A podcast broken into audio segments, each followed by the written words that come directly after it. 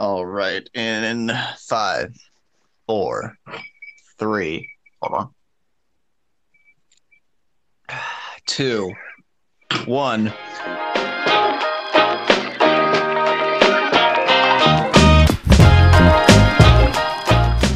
What's up, everybody? Welcome to Comics Collective. My name is Nick, And I'm and Quinn. you guys are listening to episode number 11. And before we go ahead and do our dive into the Black Widow trailer, talk about the Snyder Cut, and we're going to take a little bit of a turn and we're going to talk about Pete Davidson a little bit. Um, before we get into all that, I want you to go on your phone, go on to Facebook, follow us on Facebook, Comics Collective, and then follow us on Twitter, Twi- Twitter, Twitter, Twitter, on Twitter Twitter at Comics Collecti three. Uh, follow us for the memes. Follow us for the news, and also follow us for a lot of value that we bring to you guys with the news that we report on and talk about, and let's make you laugh. Uh, so let's go ahead and kick it off with the Black Widow trailer. Uh, Quinn, why don't you go ahead and uh, start with your thoughts on it? All right, so I'm kind of mixed on this trailer. Uh, I think it's a good introduction as to what we're gonna see. Um, Black Widow has never been like my favorite Avenger, but I mean, neither has Hawkeye, and they're both now finally getting something to care about. Hopefully, uh, Black Widow with her own movie, and Hawkeye eventually with his own uh, Disney Plus series.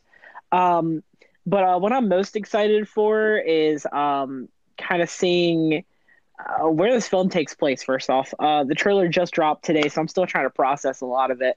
Um, but it looks like uh, Black Widow is going back to her roots. Uh, she's teaming up with another Black Widow that she used to work with. Uh, her name escapes me. I think it's Yelena Belanova. Um, I'm probably saying that wrong, but you know, not a Russian. Uh, and then also teaming up with uh, Russia's answer to Captain America, which is Red Guardian.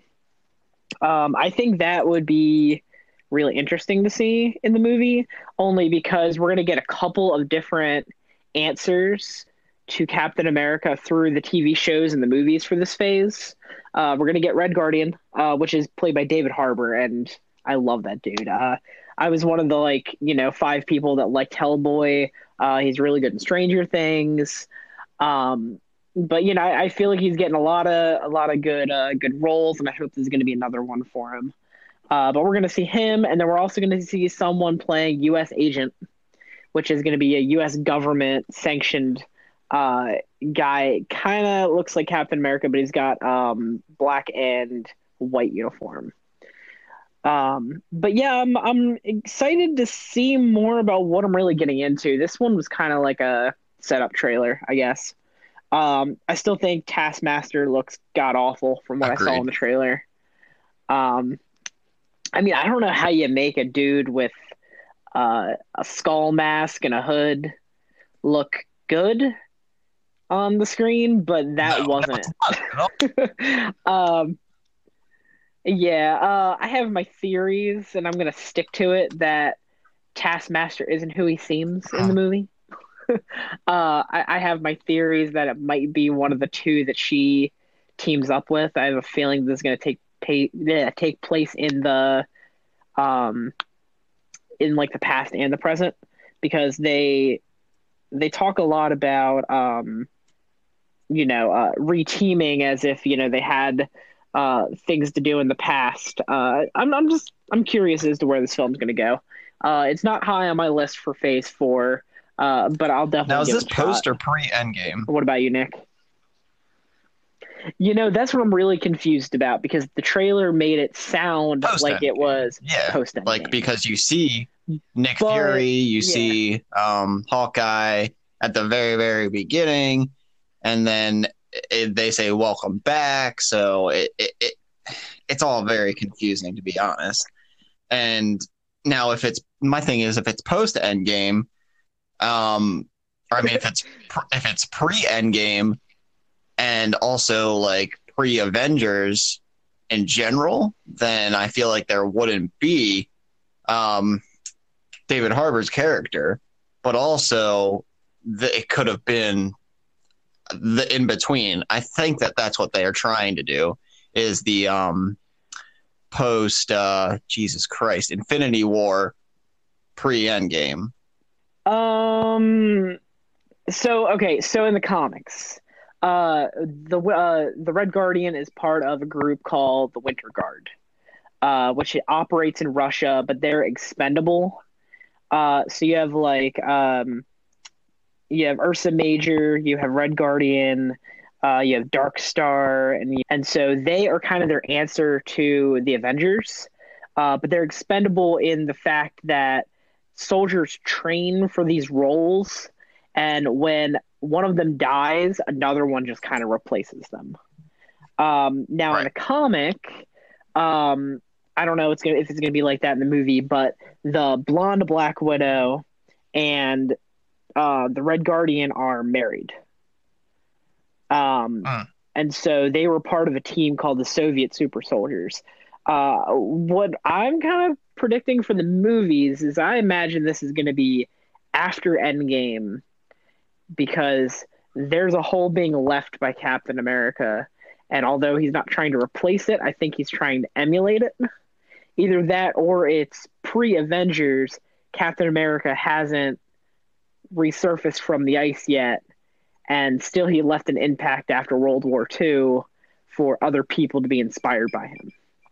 Yeah, that that that could be it as well. Um, Yeah. Um, yeah, My- I'm, my- really curious. Yeah, a- absolutely. I mean, my thoughts on the trailer. I mean, it definitely looks pretty good. Um, you know, I I I think she's very well endowed in this role, and that you know, it's. I think that she definitely fits this role. What's her name? Oh, Jesus Christ. Um, Scarlett Johansson. yes, I think that Black Widow is is a perfect role for her. Um, there's no doubting that, and there's no doubting her acting and all of that stuff. I think it's all going to come down to the writing and directing of this movie. Um, we all know that she can play a good Black Widow, and that it can be done in a group scenario. Now, whether that's going to be able to translate into a single film, I don't know you know, I just feel that. See, the, the thing is about the Marvel Cinematic Universe is it put light on all these characters that people never really thought of before as, you know, main characters. So Right, it could go either really good or really bad. I feel like there's not going to be an in between when it comes to this movie. You know, it could go really bad or really good. That's pretty much going to be your only two options, just because you have these characters that you think of the Avengers. You know, even people who don't read comics, if they thought of the Avengers, the first thing that's going to come to their head probably is going to be Captain America. You know, they're not going to think of Black Widow even being an Avenger. So for her to have her own movie, I think, is a stretch, but at the same time, because she's become such a well-known character throughout the Marvel Cinematic Universe, she definitely deserves it in that retrospect or that aspect, however you want to say that. mhm. Now, in the trailer in general, it does look very good. Um, I do definitely agree with you on the Taskmaster thing. Again, we're not cinematic experts as far as how to translate from comic to movie, but that's not how you do it. It's just not. Yeah, and you know, I can't say that all of the villains from the Marvel universe have ever looked great. But then again, a lot of them have some really zany costumes. I just think Taskmasters isn't hard. No. You know, That- that's my only thing. Yeah, okay, Baron Mordo uh, from Doctor Strange, he looked kind of weird, but also it kind of fit, fit with the theme of the film. Yeah. Um, you know, there's a couple others that come to mind. Whiplash looked pretty terrible in Iron Man 2, which is actually where Black Widow appeared first. Uh, thank Right. God we are we have gotten away from that terrible wig that she wore in that movie. Um, oh man, even to this day, if I was to ever rewatch through Iron Man 2, which I probably won't, but uh, yeah, she just doesn't look good in that movie. No. Um, but hey, I mean, first time for everything, you know. Um, but uh, you know, um, maybe they'll surprise us. Maybe Taskmaster will look a little bit better. But from the set photos that leaked online a couple months ago and this trailer, I'm just like, oh, he doesn't look the best. But uh, yeah, I'm I'm wondering uh, what they're gonna do with him. Uh, this is the first time in a while um, that I'm just not really sure where they're going with this film. Only because Black Widow is not a character that I typically read her solo series, um, and there yeah. has been ongoing Black Widow solo series for a long time. Uh, right. She's just not one of those characters I want to go and pay my three ninety nine to to read about. But if she's in Avengers, uh, which she just came back to be an Avenger again in the new series, um, mm-hmm. you know, I'll, I'll, enjoy her being on the team. But I think she's more of those team player kind of people. Like Hawkeye has never been a one that I wanted to read solo either, except for one fantastic run by uh, um, Matt Fraction. He did an incredible job on that book. Now with see, I have a, a particular opinion about this because you know, I think with Marvel in general, not only the Marvel Cinematic Universe, but Marvel in general, that when it comes to the people without powers, mm-hmm. your Black Widows, even your Iron Mans, and, you know, I think that they just do not boat well for solo stories. I um, think the um, people. Yeah. Go ahead. Oh, Go um, ahead. Well, I was gonna say, uh, you can do quieter stories. I think that's why these kind of movies are are important. It's because not right. everything is going to be fantastic and amazing. Maybe it's not an end of the world scenario per se, but it's a really good book, and that's going to lead back. That's going to lead in later in the show. Uh, my thoughts on uh, one of my favorite books that I read this week. Yeah, I'm not saying you know ignore those types of stories or they're not good. Mm-hmm. I'm just saying I don't think that Marvel particularly does when it comes at least to the cinematic universe of my knowledge is going to be able to pull it off. I think that they are very superpower based when it comes to the cinematic universe. You know, that that is one thing that I definitely agree with on some people is that when it comes to the Marvel movies and even when it comes to the Marvel solo films, it's very, very much so you know, superpower based and like yeah, CGI based. Um, I, this is definitely going to take a different turn when it comes down to that, and we'll see what happens. Uh, but I think that that's more DC's realm as far as the comic book and you know movie universe that they have very much so developed an ability to not rely on people you know, using a lot of superpowers or anything like that, you know, obviously, hence the Joker that just came out and, you know, Batman and all that. Yeah, well, uh, this isn't even going to be uh, the only um, movie that's going to be like this for Phase 4. Uh, no, I know. Remember, we have Shang-Chi too, although yeah. that's going to be a little bit of magic based because, from what I understand, the real Mandarin is going to be uh, the villain of that movie uh, but it's still going to be like kung fu based. So I'm right. really excited for that movie only because that's going to be so radically different from everything else that they've done. But that's why I, I like I, Marvel. I think that this is too. You know, again, because everything that they've done, majority wise, is gonna be hugely CGI superpower based. So with this movie, I think that this one is to be that deciding factor of whether or not people are to go see another, you know, non-based, superpower based, or non like CGI heavily based Marvel movie. You know, whether they're not they're going to see the the Shang Chi. I mean, you're going to have your hardcore fans that are going to see it, but you know, it's going to base those people yeah. who have just followed the Marvel universe and they know nothing about the comics and stuff like that. They've just followed it because they like it this is going to decide whether or not they follow into phase four and the rest of it. Yeah, I feel like phase four is going to be very different because after. Avengers came out, like the first Avengers movie, everyone yeah. kind of either through word of mouth or just following the movies. Phase four really feels like phase one now, where it's like we're going to get a bunch of properties that most people don't know about, and they're going to be loose connecting threads, but for the most part, these are going to be origin movies, much like Phase One was, where here, let me introduce you to some new people. Um, so And- it's gonna, definitely going to be a time for experimentation for Marvel. Yeah, that that's also the exciting thing, you know, about it too, because like just like you said, Phase Four is definitely going to be it's going to be a complete start over. You know, obviously after the events of Endgame, it, it it's just a completely new slate to where you have these blank pages where they're going to be able to create another long going story over the course of Jesus Christ, what was phase um, one through three? 20 years? No, no, Not 20 no. years, 10 years? Uh, Yeah, something like that. I want to say I I want to say Iron Man came out in like 2008.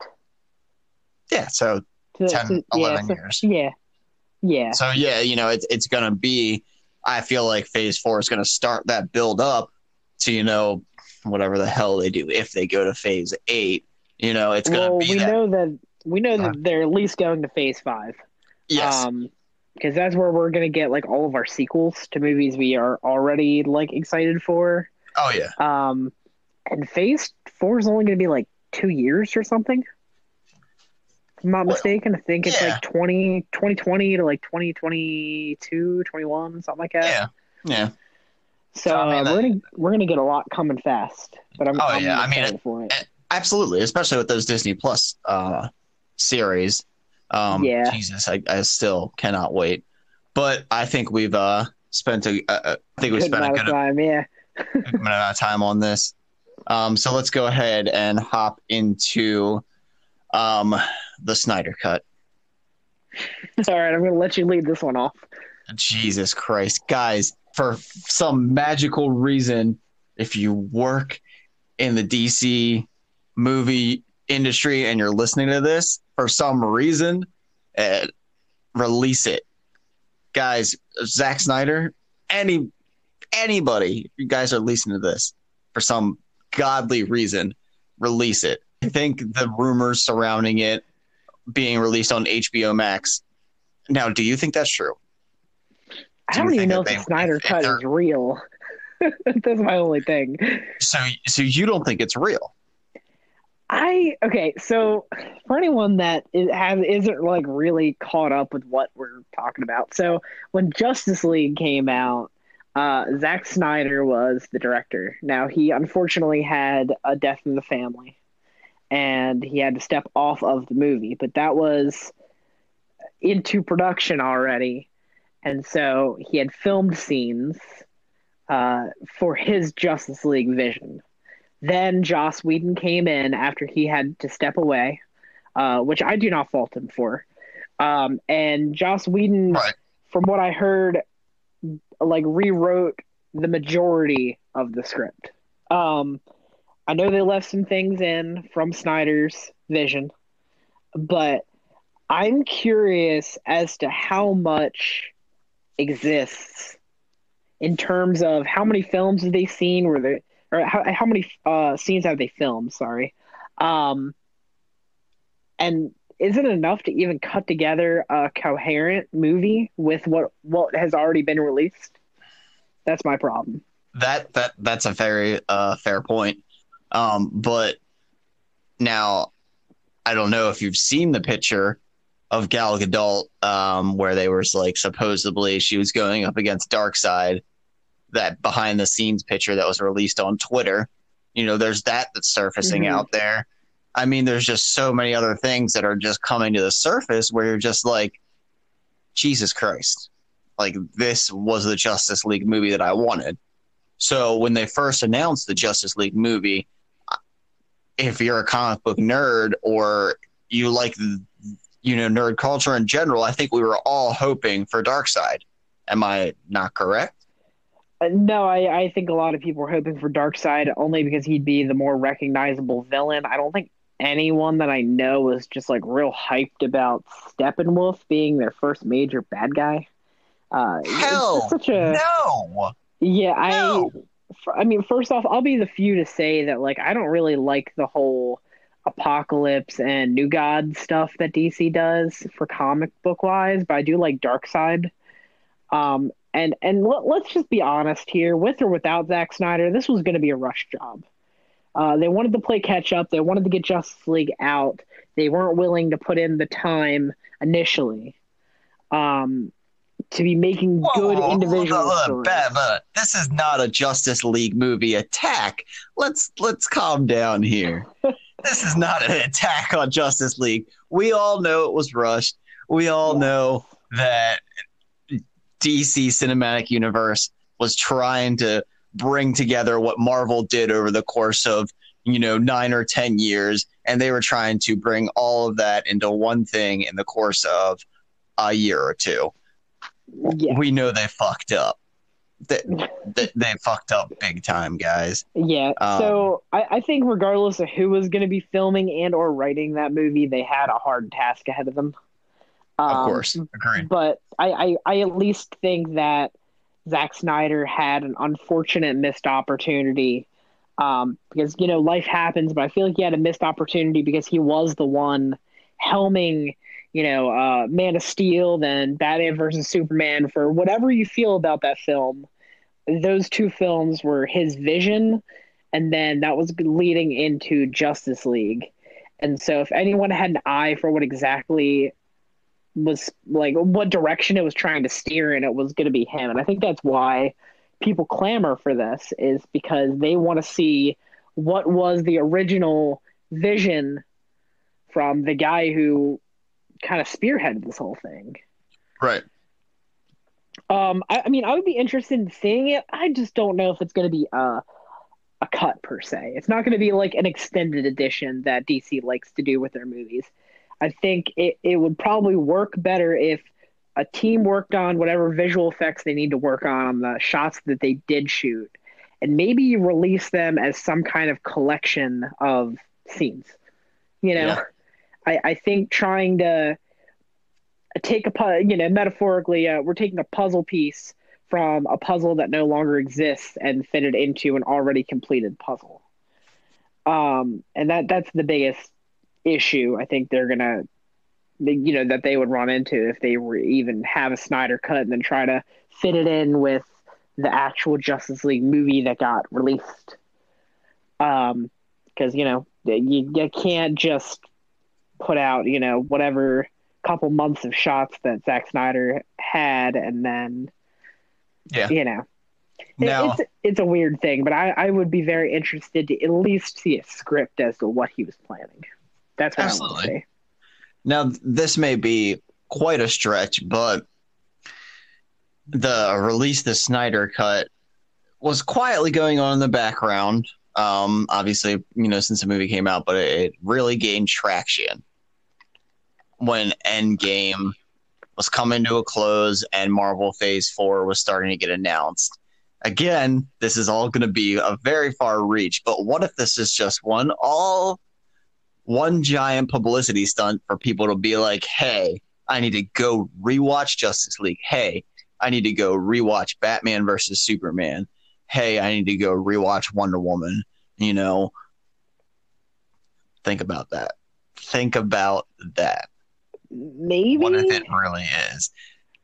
I mean, again, a long stretch, but yeah, I wouldn't at, at the point that DC is in, the decline that they ha- are in with their movies, aside from Well, Joker. Go no, ahead. I was going. I was gonna actually say besides Joker, because now that is their highest grossing movie. I think they've actually, uh, from what I heard, from what I understand, Justice League was their lowest, um, lowest box office success. Their highest was, I could be wrong on this, Wonder Woman followed by Aquaman. I think that Agreed. those mo- those movies were steering clear of Justice League and being its own thing, and I feel like they're stronger for it. Mhm. Um, they have they both have loose connections to the movie. Like I think Aquaman says some kind of throwaway line about you know the, the Justice League movie and you know Wonder Woman. We all know that she was in BVS prior to her movie, um, Yeah. along with Justice League.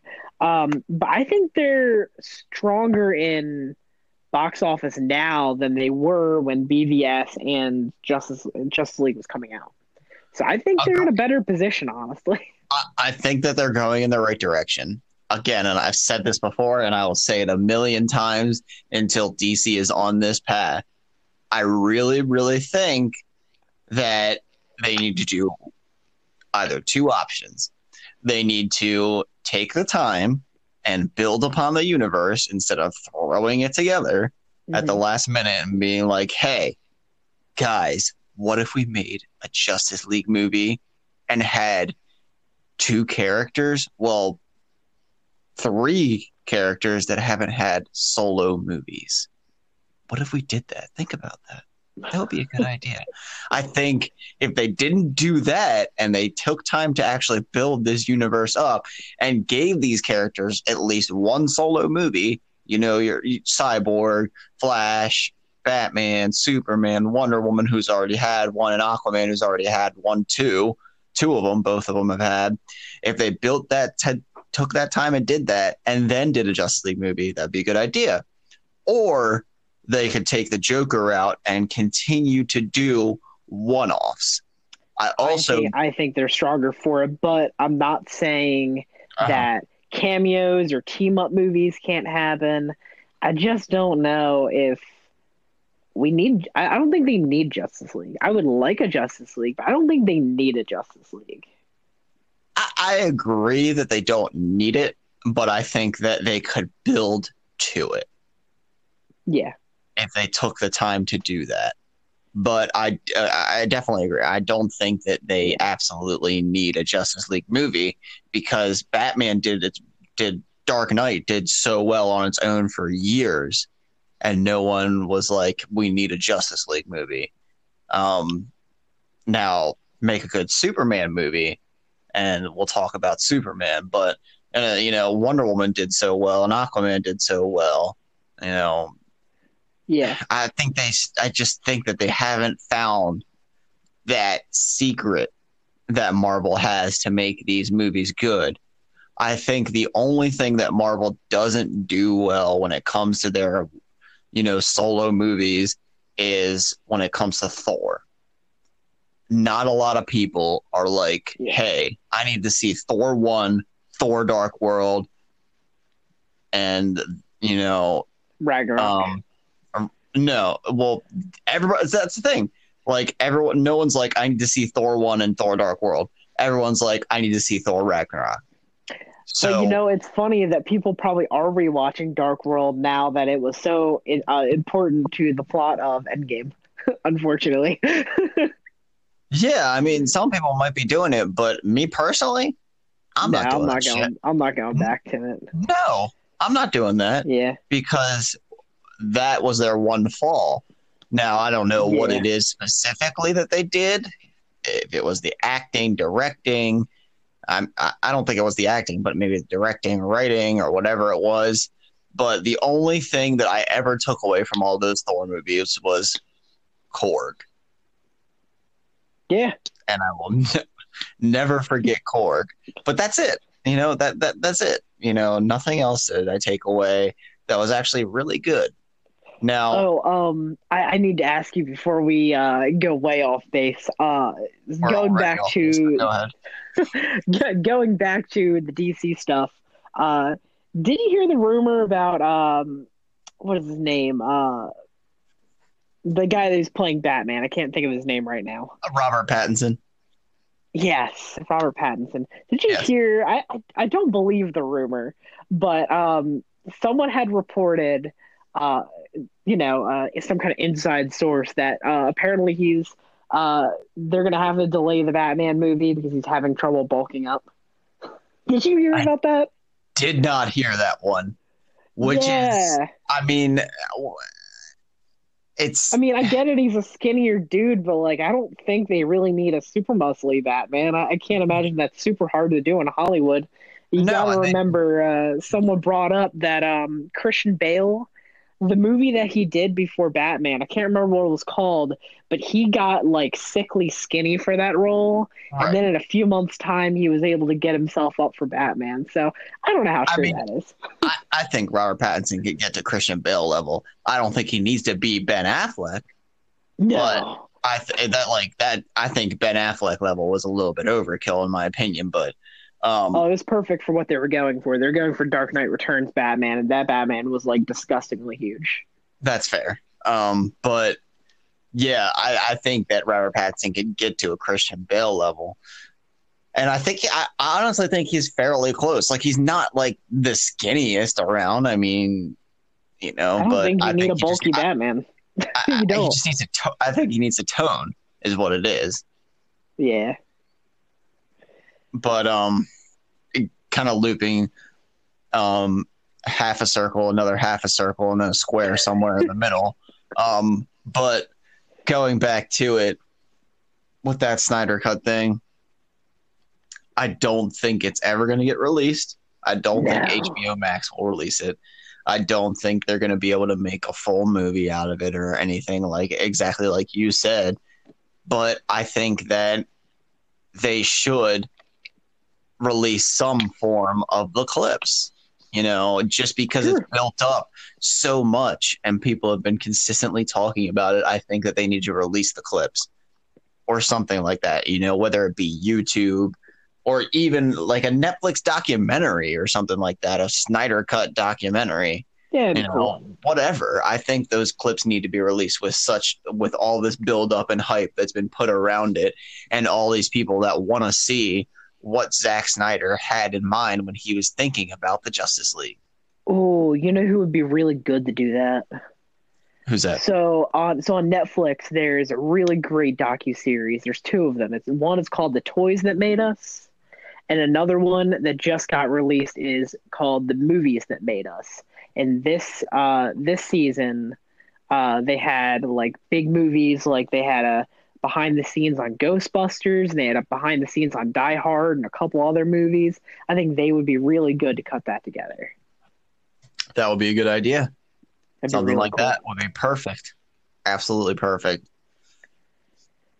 Um, But uh, yeah, I guess we should jump on to our next topic here, huh? yeah, I think we've, like I said, we've gone half a circle, square in the middle, and then another half circle. Let's go ahead and uh, hop into the Pete Davidson thing. I'm going to let you helm the beginning of this because you know more about it than I do. So go ahead, take it away, my Mm. friend. All right, absolutely. So, um, so with Pete Davidson, uh, so he is, you know, of course, of SNL fame, and um, he's, you know, he's a he's a comedian, and uh, let's just call it how it is. Um, people today are uh, more inclined to get butthurt over comedy than anything. Uh, Dave People Chappelle is, yes. Dave Chappelle has come under it. fire, and, and lots of people are are just getting getting very upset over comedy. So Pete Davidson, um, whether it's a smart move or not, we are going to discuss. Um, he has a new NDA that people at his show have to uh, sign, um, stating that they cannot talk about the show, um, whether it be news outlets or otherwise. Um, and uh, they're they're subjugated to like a one million dollar fine or something exuberant like that um, if they were to breach that contract. Uh, Nick, do you think that's a, a good plan? Do you even think it's do you think it's just a scare tactic? Or I mean, I can't really imagine that'd be great for Pete Davidson's career if if you know Mhm. someone were to go online and be like, I'm being sued by his company for a million dollars for talking about it. So, yes and no. So, the no part of me says Pete Davidson is. I don't think he's big enough of a stand up comedian to be like, yeah, you guys need to sign this. You know, I think that there's still a generous amount of people who, whether they watch Saturday Night Live or not, have not watched Pete Davidson stand up. Personally, I have, but I think there's still a handful of people, more, well, generous amount, more than a handful of people that have not watched his stand up. Now, if you said, hey, Dave Chappelle is going to have these people sign this, you know, disclosure or this contract that says if you talk about it or this uh, NDA that you would pay up to a million dollars, so on and so forth, I'd be like, understandable. I get it. I understand. But with Pete Davidson, I don't. I don't understand. Like, I don't think that he's big enough for that. Now I get where he's coming from, but it's also like I'm stuck in the middle because, like I said, I'm in the battle of I get where he's coming from. It makes sense because people can be my friends. Parents are coddling their children, and these children are growing up to be people in society that are way too sensitive to comedians who make a living off of making jokes on whether it may be, maybe it is, you know, about sexuality or something like that. Parents, in my opinion, are coddling their children to that. And I think that that is just such a bad thing, but that's a completely different podcast. Yeah, so how I'm thinking about it is comedy is art. Art is subjective. And Exactly. so That's And- what I was trying to get at on my rant. yeah. so yeah. So, so how I'm feeling about it is on one hand I'm thinking about business before I think of anything else. And I'm thinking, okay, so you're going to a stand-up show. Let's just take all the content out of it. I can understand the um I, I can understand the NDA for the purpose of Yes. comedians' revenue now could be selling that Yes. show to a Mhm. Netflix, a Hulu, things like that. Um, So, in that regard, I think that any kind of videotaping or reviews could hurt um, someone from maybe releasing a comedy special if they chose to. I think Pete Davidson would be um, very. Uh, it would be very good for him to do something like that. And and like I said, I'm just taking all the content out of it. Of course. Now let's put that back in the box. Uh, Pete Davidson is uh, controversial in his com- in his comedy, but it's not unlike a Bob Saget from you know way back in the day till now. Yeah. Um, Jesus Christ. you know, um, I- I think there's a time and a place for that kind of stuff, and the time and the place is if you're paying for his show. Um, and no one is stopping you from, you know, while you while you're enjoying the show, if there's a joke you don't like and you feel like you need to leave, then I think it's within your right to leave. That's fine. You can, you can be offended, but don't overdo it. you know what I mean? I understand Exactly. comedy. Some comedy isn't for everyone. Jokes are going to land for some people that aren't going to land for others. Um, you know, it's just unfortunately our culture now that people want to run to the internet to try to destroy somebody's career instead of just saying, you know what, this isn't for me, honey, let's go home. It, it's, I think it's just that simple. Say it again for the millennials in the back. For God's sakes. and and I can't blame it only on millennials because I myself am am, am a uh, millennial. That's I fair. just think That's it's fair. I I just think that um, it's just unfortunately the world that we are living in, and I understand that I am maybe in the minority on that one. That like, you know, for example, my parents of a different generation might like go and be like, "Well, I'm not going to watch that because I know that's raunchy and I don't really like that kind of stuff." So why would you attend a show if you know that maybe this person's humor isn't for you? You know, Right, right. Um, exactly. there there is a No. difference between being mean and being funny, but in the context of a comedy show, I think the attempt is for humor. And it's uh, kind of, um, you know, similar to the example you just used. You know, my parents, you know, Jesus Christ, my parents, an- another podcast in itself, but, um, you know, they, I don't think that they would ever watch something like Dave Chappelle and be like, that guy is fucking hilarious. I think if I put Dave Chappelle on TV and both of my parents were in the room, they would be like, Nick, what is this? Why why is this on the TV? This is Like this is just wrong. Right. You know, it,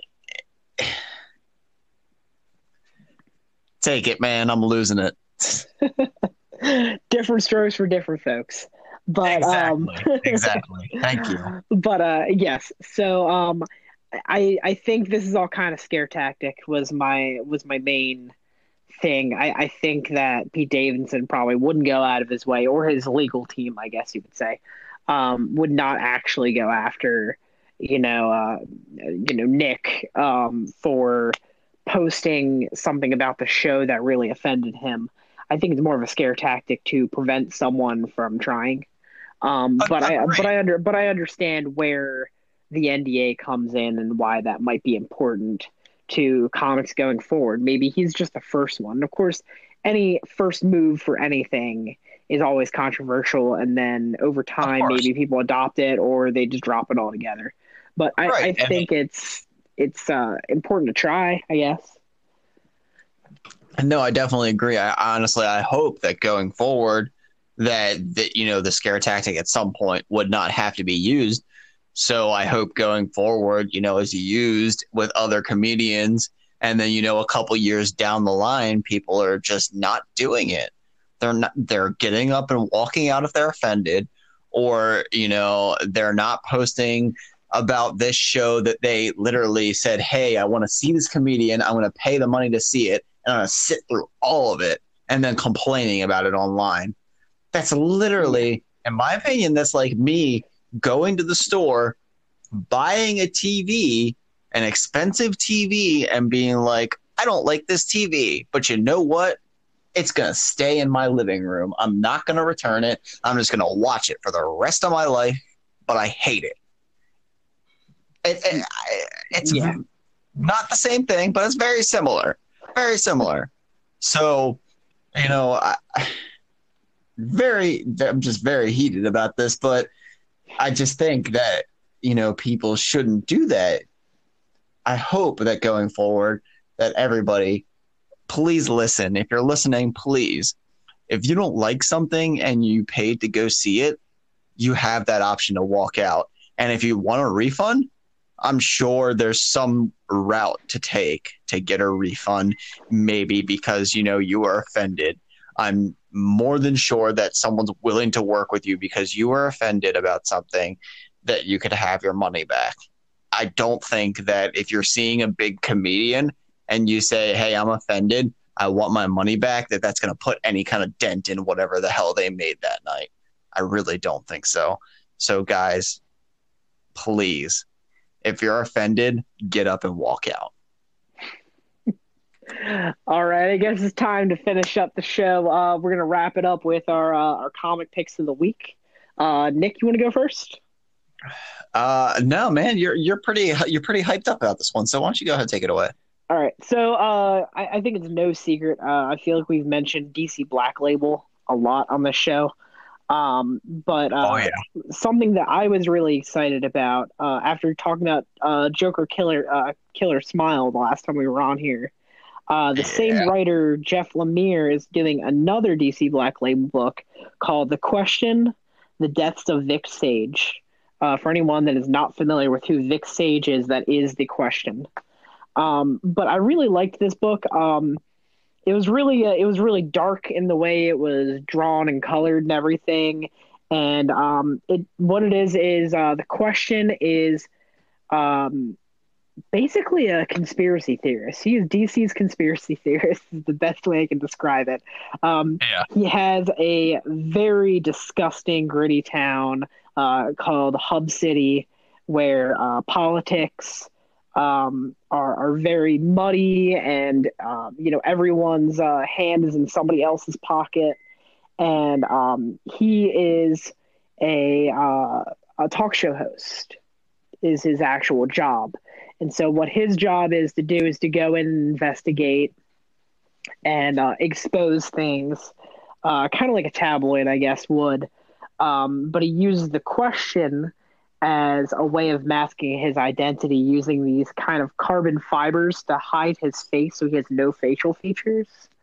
Um, but he very much uh, reminds me of like a, a detective conspiracy theorist and the comic opens up with him um, questioning uh, some kind of government official after roughing him up quite a bit and notices that he has this uh, in- insignia on this ring and he swears he's seen the symbol before. So um, so you know he, he keeps going farther and farther down the rabbit hole. And this is what the question is known the best for. Anyone that's seen uh, Justice League Unlimited can uh, can attest that the question kind of doesn't stop until he finally gets the answers he's looking for. And everywhere he turns in the local politics of Hub City, he's finding uh, the people in higher power all have this a, insignia on this ring. And so he's trying to figure out what kind of corruption is, is exactly uh, rooted in his city and how to take care of it. But it's a really, really good book. Um, no, like super um, you know action or anything like that but it's just a really really good um like political thriller i guess is the best way to put it as you were speaking i went ahead and uh, put it in my box and i'm going to pick up what is that the first issue that you just yeah, came out? yep the first issue just came out and it is bi-monthly from image uh, through dc black label. So yeah i go ahead and put that in my box and i will pick up the first issue myself because that description ooh, it was on fire. um, so what I've been reading, I haven't been able to do a lot of reading, but what I have been is uh, Flash Year One. Um, it has been definitely a good take on the Flash. Um, something a little bit kind of different, but kind of not. Um, I think if you are a comic book reader, you know when you think about the Flash, you're definitely going to associate time travel with the Flash. And this book does not steer clear of time travel. So, um, you know, not to spoil any endings or anything, but at the beginning of the book itself, he goes ahead and he goes back in time and he see or goes forward in time and sees the future that his, one of his villains, the turtle, has created. Um, those of you from not familiar with the turtle, I would say he's kind of the reverse of the Flash. So he can slow things down as opposed to speeding up. Um, so he ends up in the future uh, with himself, obviously, because this is when uh, Barry Allen first gets his powers. And then he, you know, is kind of getting used to them. And all of a sudden, he goes way too fast, and the next thing you know, he's in the future. Wow. So he runs into the turtle, and then um, you know he finds out about this future that's going to happen, where the turtle has a hold over Central City, the place that uh, Barry Allen lives. Um, then he ends up going back to the past, trying to do whatever he can to prevent it. I think that this uh, whole thing is very, very well written. Um, Quinn, I know you may have a different opinion about the whole year one things. I think that um, some of them are hit and misses. I think that Flash Year One is definitely a hit. Um, you know, overall, it definitely reads well. The art is very, very, very well done, and so is the story. It explains to you everything from when the Flash got first got his powers all the way until him falling in love with Iris and then him finally go ahead and defeating his first villain. I think that one of my favorite things about this book is a little silly, but one of the things they talk about is that uh, when he first started stopping, you know, crime in Central City, he would put a little lightning bolt and a circle around it and spray paint it. That's kind of cool. I like yeah. that. And then afterwards, he was like, and of course, I would clean it, go back and clean it up after I, you know, after the crime was over and the police arrested everybody and all that. You know, I, I thought that that was just, that was a little something, a small detail that a lot of people don't really, you know, think about that uh, he would do. Now, kind of jumping from that into Superman Year One, I just want to touch on that a little bit. I do have a, the newest issue sitting in front of me. It's on my to read list. I have not gotten to it, but speaking of year one, Superman year one, the writing is good, the art is good, but it is the slowest burn. Yeah. Like this is this is a wick that spreads from the United States to Mexico. Like this is a slow burn, my friends. Yeah. Um, If you are go ahead. Yeah, I was just gonna say, uh, anybody that knows me knows that Frank Miller's uh, Dark Knight Returns is like one of my favorite books ever. Uh, but Right. I'll, you know, I'm not gonna be one of those people that you know stands up on, you know, stands up on a table and proclaims that everything that he's ever done has been amazing. Uh, I think Superman Year One is a miss for him. Yeah, and I'm gonna be getting into the latest issue soon, but everything that's been led up to this has been again writing good, art is good, but just it's a slow burn. It's like, you know, it's Clark Kent gets his first pimple. Yeah, like that's how say. slow of a burn it is. It is it's very much God's Clark sakes. Kent Year One. It's not so much Superman Year One. Exactly. Very good point, my friend. Exactly. So, again, this next issue, I think by the cover, it's going to go ahead and take off and finally jet us into it. But after this issue, there's only one more left, if I'm correct. Uh, no, So it's is finished. Number three is over. So, there, the one that I have sitting in my stack of books is the last one. Correct. So, that's pretty disappointing, to be honest. Yeah, you Oh, know, I I, do- uh, I I didn't pick up that last issue, and it already came out in hardcover too. uh, but did, yeah, okay. I I did not want to finish that book. Really, it was just like, wow, I'm paying a premium price for this premium format book, and I'm not really being taken anywhere. Where like Batman Damned took me for a ride for those whatever 64 pages, and it was beautiful, and so did the deaths of Vic Sage and Joker, Joker Killer Smile. Um, I feel like they put Superman Year One as a prestige book through the um, Black Label line because Frank Miller was one of the few people that like revived DC at a hard time, and Yeah. you know, um, just unfortunately due to his health and I think just with age, I don't think he has been really on his game for the last several years. Right. Agreed. Um I mean that's that's the majority of what I have to say about the year one series. I think before we leave, I do want to really quick, just because you mentioned it, talk about Joker Killer Smile. For God's sakes, can we please just talk about that? I think I Oh covered it in one of our videos, but what was your thoughts on it? I'm not videos, I'm sorry, podcast.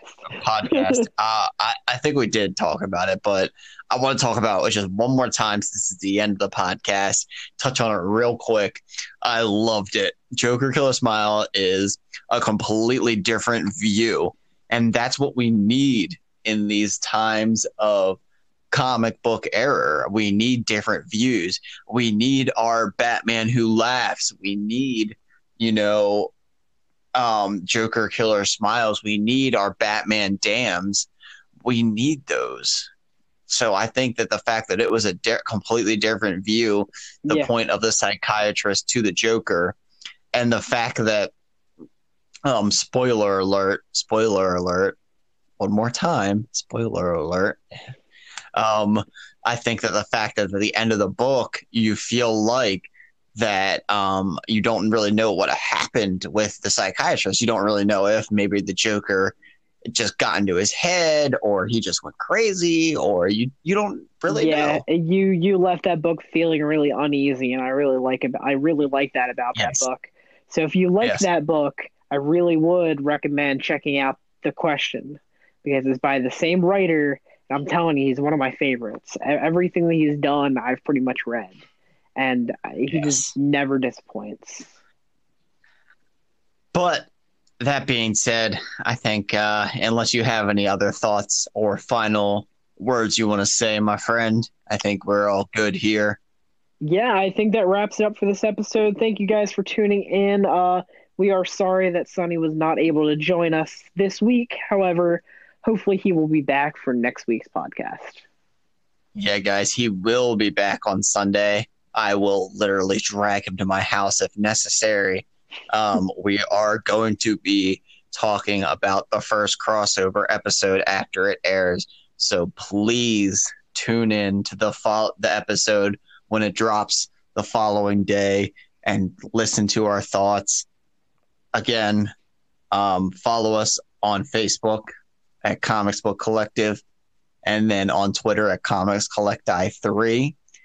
Uh, especially the Twitter and the Facebook. Just think about the memes, guys. The memes are great. And I promise, I there promise this... that our Twitter is way better. I need to get better at doing our Facebook, but that is coming, guys. I promise I will be more on top of that. um, Instagram is coming soon, but my name is Nick. I'm Quinn. And you guys have been listening to episode number 11 of Comics Collective. See you later.